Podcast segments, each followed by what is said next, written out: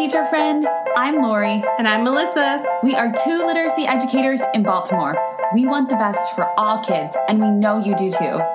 Our district recently adopted a new literacy curriculum, which meant a lot of change for everyone. Lori and I can't wait to keep learning about literacy with you today. Welcome, everybody.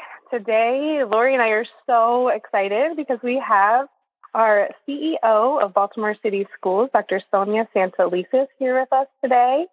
Lori, aren't you excited? I cannot wait to talk to her. Um, for all the listeners out there, my voice is a bit scratchy, but we are going to let Dr. S talk for the majority of time today. So I promise you won't have to listen to me a lot. Um, but we've been waiting for this day for a very long time. Um, we are just super fans of her and of Baltimore. And so, Dr. S, welcome to the podcast.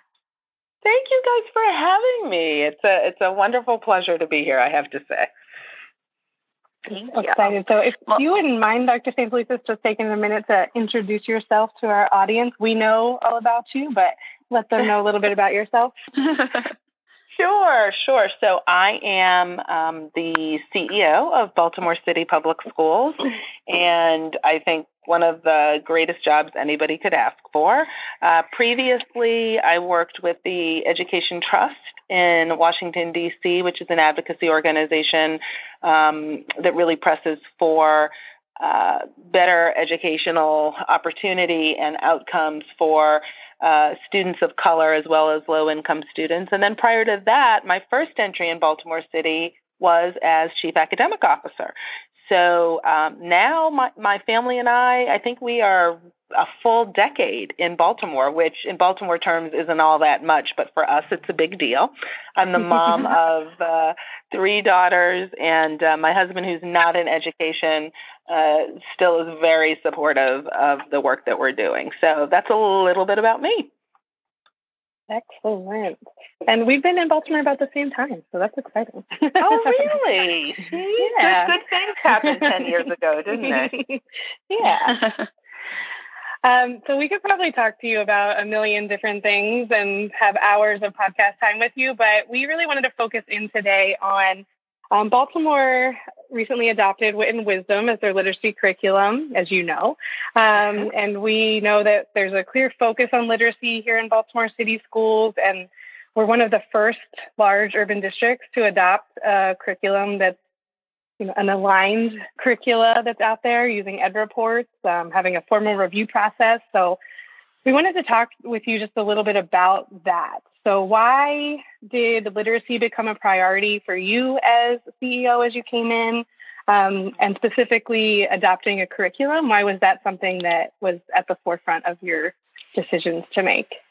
Sure. So, uh, with regards to literacy, uh, one of the things that became very clear in re entering Baltimore City Public Schools this time as CEO was that our city and our schools were in a place where real emphasis on uh, the ability to communicate orally, um, ideas, justification for ideas, um, a lot of you know, young people wanting to impact their world as I moved in conversations with them, uh, feeling as if they wanted to impact policies and laws, and it become very becoming very evident very quickly that to do all of that um, and to advocate across multiple audiences, um, you really have to have a command of literacy, right? And mm-hmm. the gap between what our young people knew experientially and what they were able to translate in um, in academic language was was vast and through no fault of their own um, really was a was a wake up call um, as a school district for me. The data bore that out. Um, the shift to higher college and career ready uh, level literacy um, we had not made, which was evident in some of our student achievement data. And then I think most importantly, the realization that I was walking around talking to young people and families who were saying things like, oh, I want to be a doctor, or I want to be a lawyer, or I want to advocate for this, or you know, I want to you know dig more deeply into um, you know environmental issues or financial issues, and realizing that the backbone for all of that has not changed in education. And if you are an individual who cannot read well and write well, um, that large portions of um, society's opportunities are going to be closed off for you. And schools are still the primary organization and institution that are charged with making sure young people know how to read. Now, when family and community get on board, um, you know, uh, religious organizations, civic organizations, that's all wonderful, but still it fits squarely in the responsibility of schools. And so that made it, frankly, fairly evident and obvious for me that we needed a deep dive uh, within city schools around literacy. I think the the shift with regards to focusing on curriculum um, really came at a time, and we just happened to be making, you know, the decision as thankfully the nation started looking at it. But a lot of it, mm-hmm. to be honest with you guys, really came from conversations with teachers and early mm um, visits to classrooms in the city. It wasn't because of bands of national research I had, uh, mm. you know, I had read initially. A lot of it was because when I when I walked back in classrooms and asked teachers why they were teaching what they were teaching, they were like, "Well, this is kind of what's here." They didn't feel all that hot about it, um, and the fact that you know I left as chief academic officer at the very kind of onset of a shift in standards, knowing that the curriculum materials that were in place as well as the curriculum were really in transition mode. And when I came back three and a half years later, and I'm like, wait a minute, we never transitioned out of transitional mm-hmm. curriculum materials. Um, I yeah. got to tell you guys, it, it freaked me out a little bit. Um, and and then talking to you know teachers who were like, could we just get you know a great starting place uh, to begin. And you know, I I I think there's something wrong if teachers are telling me they are spending 20, 30, 40 additional hours a week or a month um, trying to write their own stuff. And I thought that's just madness. Like we should not. We no wonder we're burning people out. Like you should not have to, in addition to everything else that comes with teaching, also be designing your own curriculum and then hoping its standards align. So it yeah. really was a combination of, of things early on that pointed to um, curriculum as being important. And what you teach matters. And I have always believed that. It's been borne out in the data um, and in a lot of the research that mm-hmm. content matters, what you're learning, what you're teaching um, particularly in the area of literacy matters. Yeah. I don't think, um, I don't know if you were there, Melissa, but I saw, or I was there, Dr. S, when you did a speech um, at a CIO Academy. And it was at the onset of when we adopted Wit and Wisdom. Yeah, and yeah. you just were, I, I wanted to like run up and hug you because you were, you, I, I remember what you said. You were like, we have this you know, standards aligned curriculum. We are not advocating using Pinterest. We are not advocating using Google. We are not advocating using teachers pay teachers. Like we are using this and you made it very clear. And. I think because of that clarity, um, in terms of really, you know, being the vision of or setting that vision of we are doing this and we are all in. Like when I was um, in my position that year, I felt the most effective that I had in any year that I had done that job five years prior. Mm. Because mm. when I went from building to building, the expectation was set. Folks were using curriculum. And I could speak the same language in every single school with every single teacher. Like it was, it really did provide equity in terms of our students, but mm-hmm. also in terms of our adults, which was yeah. the very first time that had happened. And so I never thanked you because you didn't know I was super fanning it in the audience when you were saying that. But you know, I, in hindsight, when I I thought back about some reasons why that happened that year, and it just mm-hmm. was paramount that you said that. Um, would you, I mean, if you can take us back there to that moment, like what were you thinking in terms of launching into a new um, curriculum really before the national lens lent itself to, you know, being really public? Because um, I feel like Baltimore was ahead of the curve in that resp- respect. Yeah, I, you know, and again, I, I probably you know, have had my thinking influenced by a lot of folks. So I'm not going to take credit for being, you know, ahead of the curve. We have a way, a long ways to go. But I, I will say this, that I think we had become as a field, right, of educators, um, almost too wishy-washy in having a point of view, right, and asserting um, that no profession no profession is expected is it expected for people in and of themselves to come up with everything. And so it was a way to give permission um, to teachers to say, look, this curriculum writing is a skill and it's um, something that you develop over time and it is not fully the same as teaching and so that point of view made it a lot easier number uh, number two frankly young people particularly a lot of the young people we have in Baltimore City, those who migrate from school to school, right, for a variety of reasons that are very day to day, you know, very connected to day to day living needs. You know, we have young people who don't stay in the same school for, you know, five months, let alone five years. And so to have everyone, to having adults just doing what they think is right, um, is unfair to kids.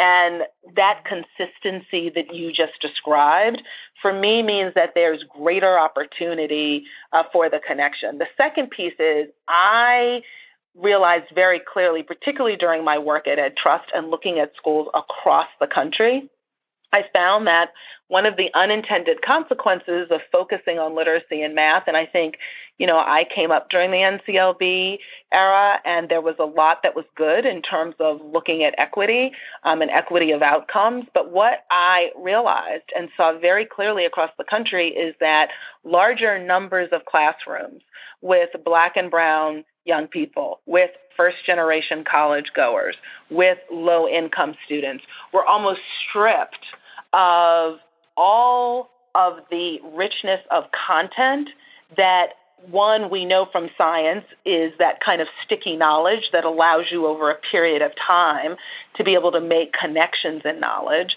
Um, and two, they were far less likely um, to be exposed to things that in my own daughter's lives, you know, I could supplement. I I I remember saying, "What do you mean you haven't done the Revolutionary War?" Well, we're going to go to the library and we're going to we're actually going to study the mm-hmm. Revolutionary War, and we're going to study the role of women in Revolutionary War and African Americans. Mm-hmm. And we went to, you know, we went down to D.C. and they read the Constitution. Do you know what I'm saying? And and yeah. what I realized was that actually, and this is why, and you all know this, this is why I call it an equity issue, is that you have mm-hmm. teachers teaching some, in some of the most challenging circumstances with young people that have had the least access to this kind of enriching content and whose families are the least equipped to make up for what schools are not giving. And so we turned the purpose in, in kind of an attempt not to offend people, we turned the purpose of school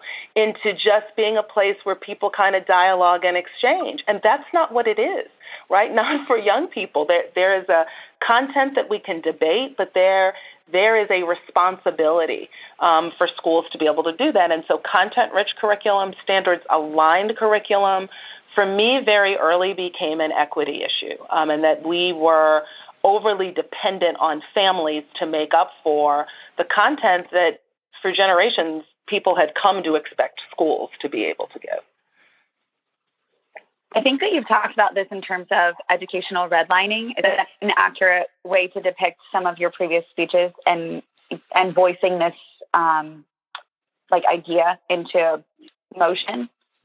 Yeah, no, a lot of it was, which is why I think I was able and very comfortable to be forthright about it, um, and to be able to say, you know, to your earlier point, no, this is the way we're going to do this, right? This is the direction. Now, there are so many other points um, for creativity and expansion, uh, but when it comes to setting a common um, standards aligned, content rich curriculum, that should that's not going to be debatable.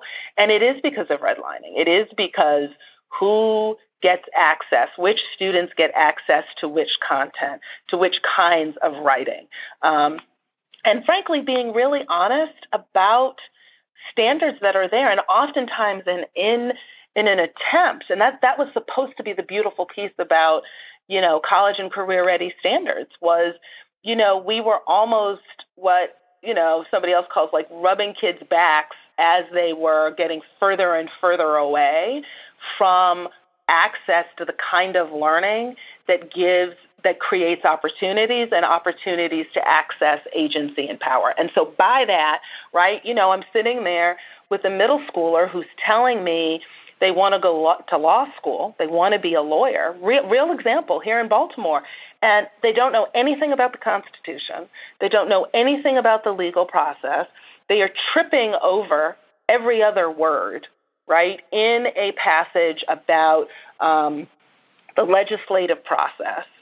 The, the writing is three to four years behind with no grammatical structure, no punctuation, no capitalization. We think it's going to come just, you know, where's it going to come from the air? And I'm sitting there having this conversation with a 12 year old. And I'm thinking to myself, we are stringing this kid along with a lie that none of this knowledge is required to access their dream, and it's unfair it's absolutely unfair. And so it is about educational redlining to me.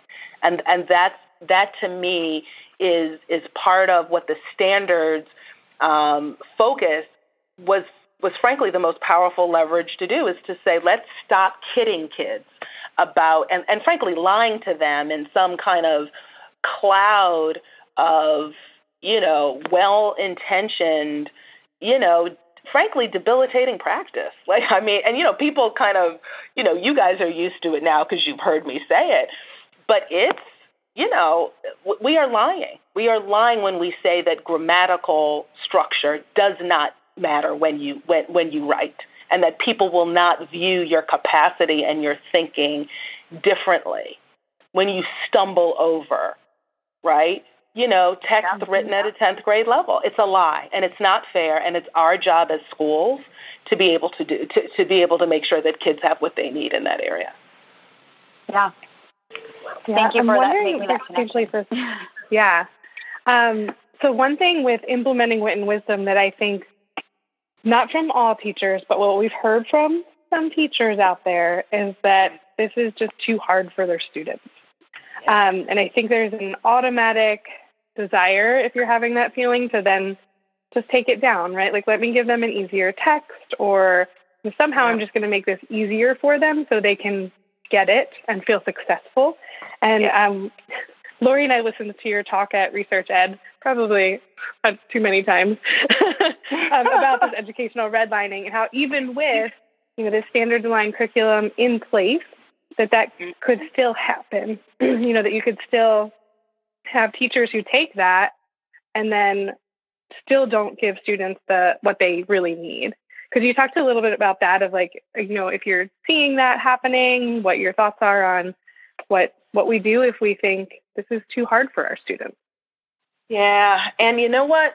What what I love about the fact that you all picked that up and and you know, I apologize. You had to watch the research ed uh, video a couple times to see it, but um, but it was but it was great prepping for that because it did force um, me to really reflect on what we were seeing in classrooms. And you know, I've said to colleagues who are like, "Oh, Sonia, you know, it's about more than curriculum." I've always said, "Of course, it's about more than curriculum." But if you don't have solid, you know, curriculum, then you're not even starting at ground zero. You're you're starting from a deficit.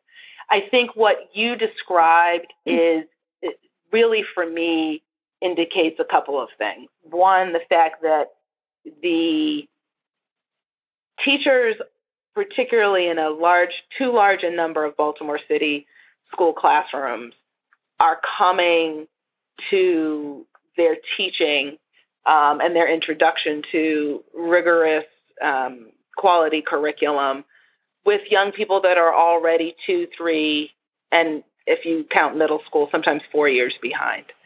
And that question about what do I do, right? How do I actually address young people, um, you know, where they are in terms of helping them to build their schools, I mean, excuse me, build their skills without, you know, totally watering down the power of a really strong and rigorous curriculum, um, or set of curriculum materials, I should say, is is one of the things that I think I push our team here most on, and and some of it is we have we meaning we those of us who are not in front of young people every day trying to do the teaching have tried to give simplistic answers to what is actually very challenging and I, so I mm-hmm. think one, we need to own that it that it is going to take giving teach a teacher who um, so in Wit and Wisdom, seventh grade includes um, uh, some excerpts from Chaucer,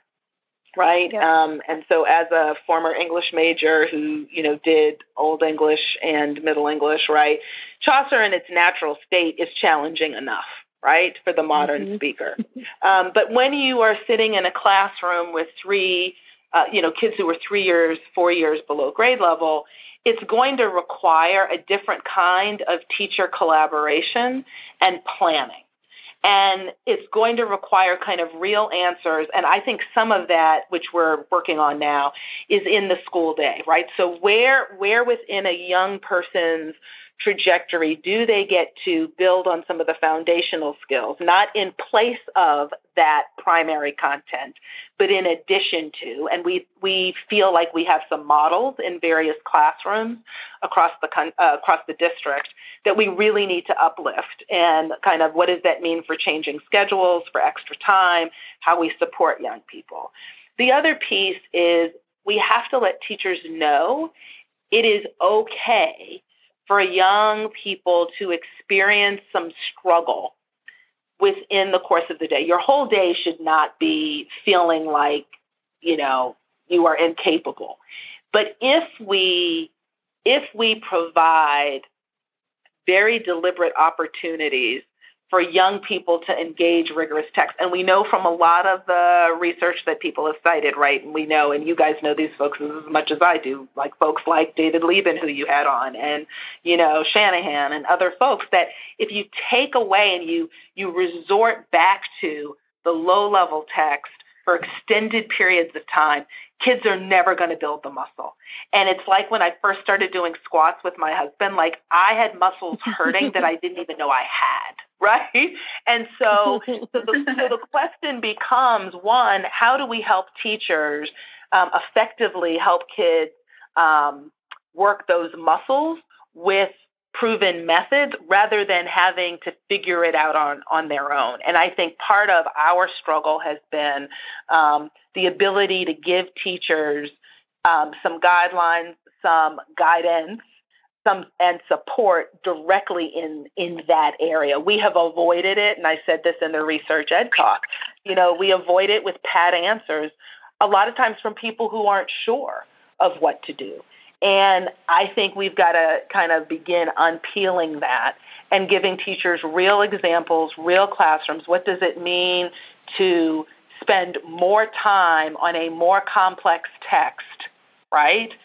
So that the next time young people engage a similarly level text, it might not take quite as long. And, and how are you patient with the fact that um, some of these experiences are going to take time um, and elbow grease to get functioning. And what are the systems within classrooms and the way that we teach that actually help to support that? We have not had that discussion in as direct or explicit a way as we need to in the district. And I think the answer lies in a lot of the folks that you guys follow on Twitter the way that I do, right? I mean, you go into Kier Butts' room, um, and he has figured it out, man. Like he has kids who are, you know, in his class who are four years behind grade level, but he has figured out how to structure the experiences, the failures, and the successes of young people so that they're not totally broken and shattered in a corner, but that they are mm-hmm. experiencing it as muscle development. And yeah, sometimes when you're mm-hmm. exercising, your muscles are a little sore.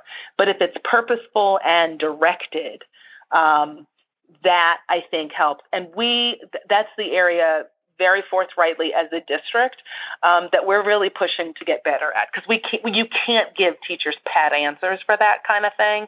You know, like right. oh, just go keep it rigorous, and you know they're gonna look at you, shrug, and say, yeah, buddy, you come take over my class for a month and see how it goes. exactly. Um, so, yeah, so that that's really what we're working on, and I think those answers are in a lot of um, the classrooms where we're seeing some of the biggest the biggest lift. We just have to be able to design learning experiences for teachers for them to share that knowledge. Does that answer yeah, your question? That actually, absolutely. Um, and it reminds me of um, something we're working on in our improvement, continuous improvement community that we have here in Baltimore. Mm-hmm. Um, something they're working on is having high teacher expectations. And I think we often just like think if we say you should have higher expectations of your students that that magically happens. Um, But what they actually found was that it's what matters the most is that is teacher efficacy, so that the teacher actually feels like they can get the student from where they are to this rigorous curriculum. Um, yeah. And I just had never like put the two together like that before, but it's exactly what you were just talking about. Great. So that yeah. teachers to feel like they can do it, right? That they need to know that I can help this student get there. And that's where, like you said, like a Kier, I say, like he embodies that. Like I can do this. I can help this yeah. student. yeah, yeah. That's no. you know what. When you were when you mentioned his name, I mean, I immediately smiled because I think really that he his his attitude just embodies that, and I think half of it is mindset. It's like when you're running a marathon, right? It's not all about your body. It's it's really half of it is your mind. You know, do you believe and think that you can do it? And uh, that was a turning point for me when he shared that he had to shift his thinking around what he was expecting from his students. And once he did, yeah. his perspective changed and implementation changed. And I just love how honest he was about that. Well, and, and I think one of the things we have to be honest about as educators is we do not reflect explicitly on our practice. We really don't. We will talk generally mm-hmm. about the challenges, but we don't have space. I didn't when I was in the classroom to really talk about what went well with this lesson. Like, I lost kids in this writing lesson. Where did I lose them? Right? How do I know mm-hmm. that? And I think the difference, to your point, when you fundamentally believe that young people are capable of this level of work, it then really pushes you to say, okay, what do I need to do better in that continuous improvement like mm-hmm. cycle? In looking at every teacher move and saying, okay, my class went off at this point in the lesson. What did you yeah. do during that point that kept your kids with you? Right? Like, and, and Kier, show yeah. me, like, what do you do? Or, and many others, and we could all name other teachers as well, yeah. but I, I think that we have not, and when I say we, I mean even administrators and central administrators, we haven't prioritized the time for teachers to be able to do that. But fundamental to that is a belief that young people really are capable of high level work, regardless of their language status, regardless of their race, regardless of, regardless of their family income or zip code.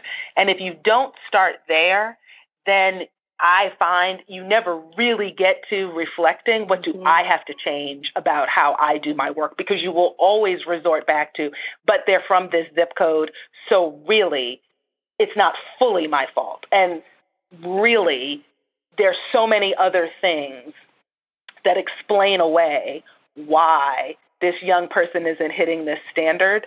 And what I like to say is they need to be getting 100% from me. Other things in life will, will come up. And, and this is part of why it's a civil rights issue for me, is that there are people who have gone through just as much trauma um, throughout the African American community, but they still knew how to read.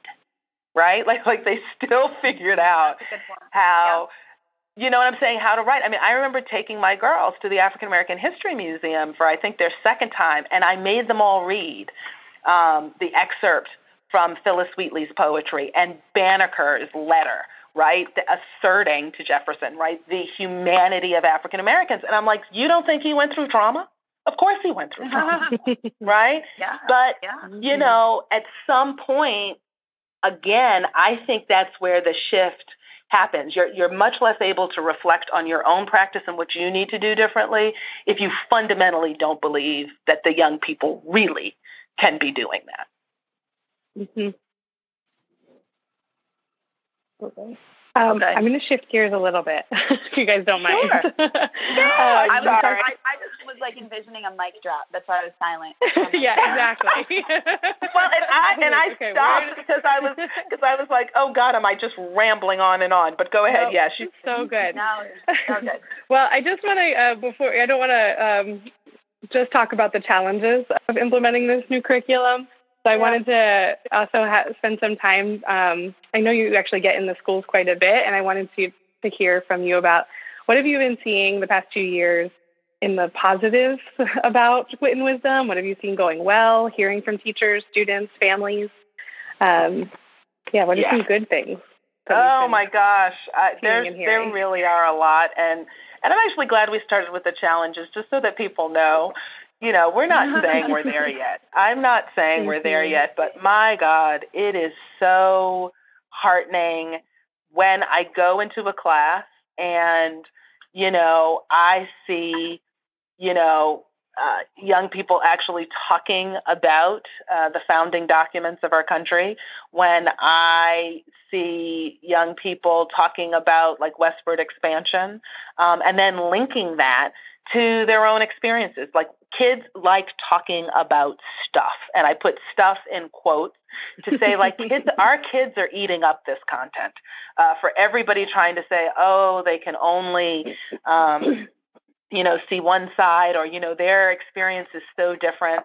Like our kids, and, and you guys know this, I say all the time, like the windows and mirrors elements of the curriculum um, are so, so heartening. Um, and them being able to see authors and learn content that reflects them and their lives, but also making connection um, to others and to history and to science is so um, so exciting. So I remember um, hearing a parent, a mom at one of our schools in you know, when I was there for a meeting, and she said her third grader, I think that's when it's either maybe her second grade, I can't remember where the ocean unit, the in depth ocean unit is.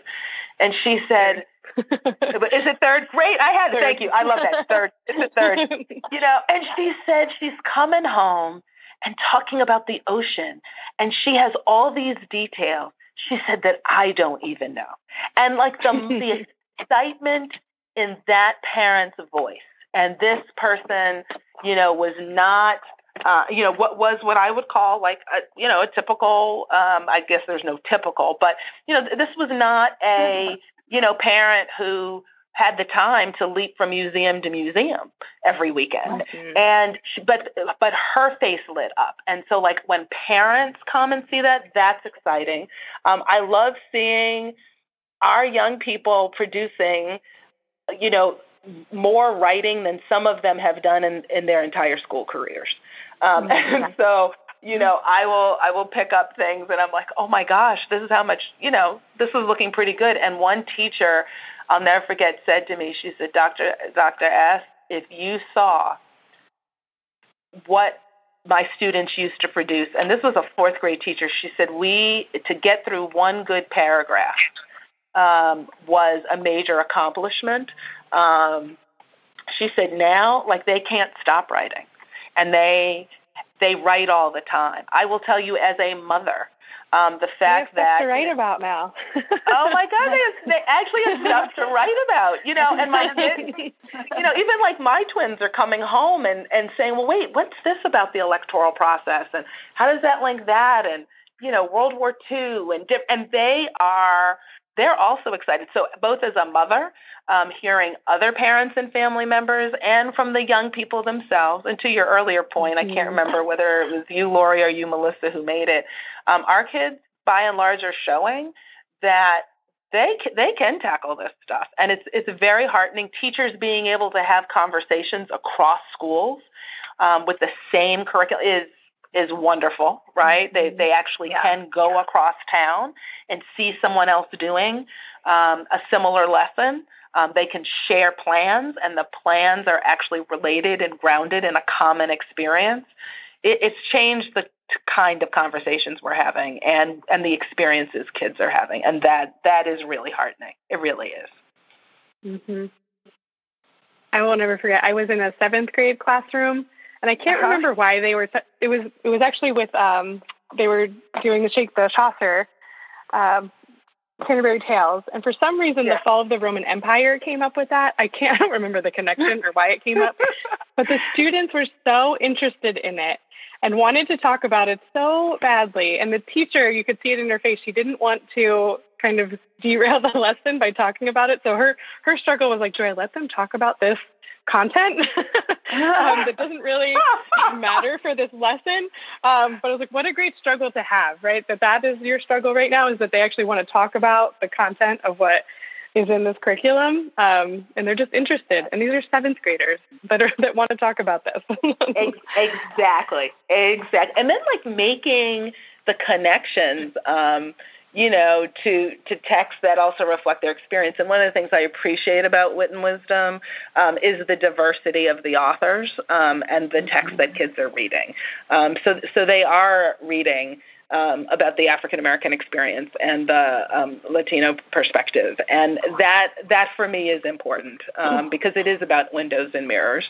And no, it's not perfect, and it's not going to have everything, but it's so much richer than what we had before. And yeah, it's very exciting. It really is.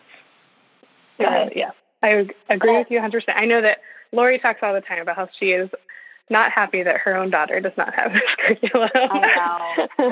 I'm kind of obsessed with it. So we'll need we'll need to send this podcast directly to that school system. well, now you know I'm going to uh, uh, tight lips for me. Um, I'm gonna be good. I know. Well, because I just get so excited in terms of seeing and hearing what the kids in Baltimore City are like engaging with. Like I love being in classrooms and seeing the kids' faces and hearing those conversations. And you know, I stopped a kid in the hallway, um, and I I was talking to him about what his favorite part so far this year of Wit and Wisdom was, and he shared a text that was like from module one, and we were in the very end of the school year. So for him to pull that back in his memory and, and then be able to tell me why, and he was making connections to other texts and how it came back, you know, throughout the year. And it's just exciting to hear them talk about it. Whereas I don't hear that from my own little one, who she's definitely coming home and sharing more skills, you know, that she's learning. So then as a parent, I feel the need to, as a parent who's in education, I feel the need to take her to the library and get like text sets on yeah, different topics yeah. because I want to expand her knowledge. I want her to know all about the things that all of the other kids get to know about. So, um, yeah. you know, it's just exciting to think about it from an educator point of view, but sad personally as a mom. But I know we'll get there one day. I I feel confident that we will. Agreed. Agreed. Yeah. Agreed. So. Yep. Yep. Well, yep. we always like to end the podcast, Dr. S, with asking for a piece of advice um, to for for the whoever's our guest to share a piece of advice with our listeners. And we have a wide variety of listeners. We have teachers, we have school leaders, we have district leaders. Um, my dad listens because he doesn't know anything about education. Hello, Dad. You have a fabulous daughter. She's reading the knowledge gap to try to learn what I do every day. He's like, I don't understand. I'm like, read the book. so, thinking about our listener base, um, what, is there any piece of advice that you would give in terms of folks who are considering implementing high quality curriculum, folks who are already implementing, um, people who may not even know what it is? Like, we, we run the gamut. So, feel free to, yeah. to leave a piece of advice. So I think one of the things that I'm most proud of, and I think one of the things that worked well in our adoption that I would, you know, give as a reflection point slash advice, um, and that would be to really think through the rationale for why this shift to content and to higher level um, college and career aligned um, curriculum. Like, I, I think that oftentimes part of why it falls flat and people ignore it is because folks don't know the rationale behind it. And one of the things for me, and again, I fortunately, based on my background and experience, could case make because, as you saw earlier, I do have, you know, I've I've developed a series of belief points that are, um, you know, grounded in the research, and so I think that. So that's number one. Is I would not shy away from the importance of case making and allowing kind of job alike groups or constituencies to case make to one another. Like parents can case make far better for this kind of shift than any educator can. Um, teachers make the case. You know, when I tell people, you know, look, don't listen to me, you know, go you know, go sit in Kier's classroom if you don't believe me. Um, I think that same thing with superintendents. So I don't ne- neglect the case making. And then another piece is don't uh, is do yourself a favor, whoever you are, and really immerse yourself in in a lot of the clarity around the reading science and the writing science and how kids learn. Um, I have yet to meet a teacher who, when confronted with what we know, what has been reaffirmed, and what is clear about early reading in K2 and the, the need for um, all of the different components, be it phonics or phonemic awareness or vocabulary development, who don't say that their everyday teaching is better because of it. Don't do it just because you know you like the way that the three of us sound on a podcast do do the work yourself do do the lift yourself and that that's what i have heard from so many teachers particularly our early k2 teachers who are going through some of the LETRS training and early literacy you know they look and they're like if i had known if I had just yeah. known, if somebody had told me these are not bad people, these are not folks out to sabotage kids, um, but you know, so, so do yourself a favor and and acquaint yourself with the research so that you're not just quoting us. You're doing it because of the of the the dig that you've done, and that's that's why Emily Hanford's work was so well received. She was not a trained educator. She she did the digging on her own. Um, and right. you know, some circles she's been vilified for it, but you know that always comes when you reveal truth. And so that that would those would be my two pieces of advice if I had to give any. Right. Well, well our next um, our next uh, person on our podcast is Emily Hanford, so that was a good tee up for See, and you did not What's even tell me that. Too. I know. well, well, when she comes on, and I have, I have met, I've had the pleasure of meeting Emily, um, but but I do think she did educators an incredible, incredible service. There are things I don't have to say anymore because Emily Hanford says them. Um, and and I think it's you know I think a lot of it is because she's a journalist and she knows how to write for everyday people um, to be able to hear it. And, you know, I think the next stage is um, group. And what's really heartening is, you know, groups of parents that I know um, in Tennessee and in Oakland, and these are parents of color. These are African American women. Uh, you know, Vizia in in Tennessee, and I met. Oh, I wish I could remember her name. Um, I think it's Oakland Parents Now. These are parents that families that are taking the reading research and making an informed demand on schools and systems. And and if and if we are honest about it as education leaders and systems leaders, that actually should make our work easier. It really should, mm-hmm. because that, then the case making is done. So you didn't ask for that piece, but I slipped it in at the end anyway. That's great. Well, yeah. we cannot thank you enough for being on our podcast today. This was amazing. And hopefully, we'll have you on again sometime soon. Oh, please. Well, and I hope everybody stays well And I just want to thank you all. You two, you guys represent Baltimore City, Baltimore City educators, um, students, and just our city, period, incredibly well.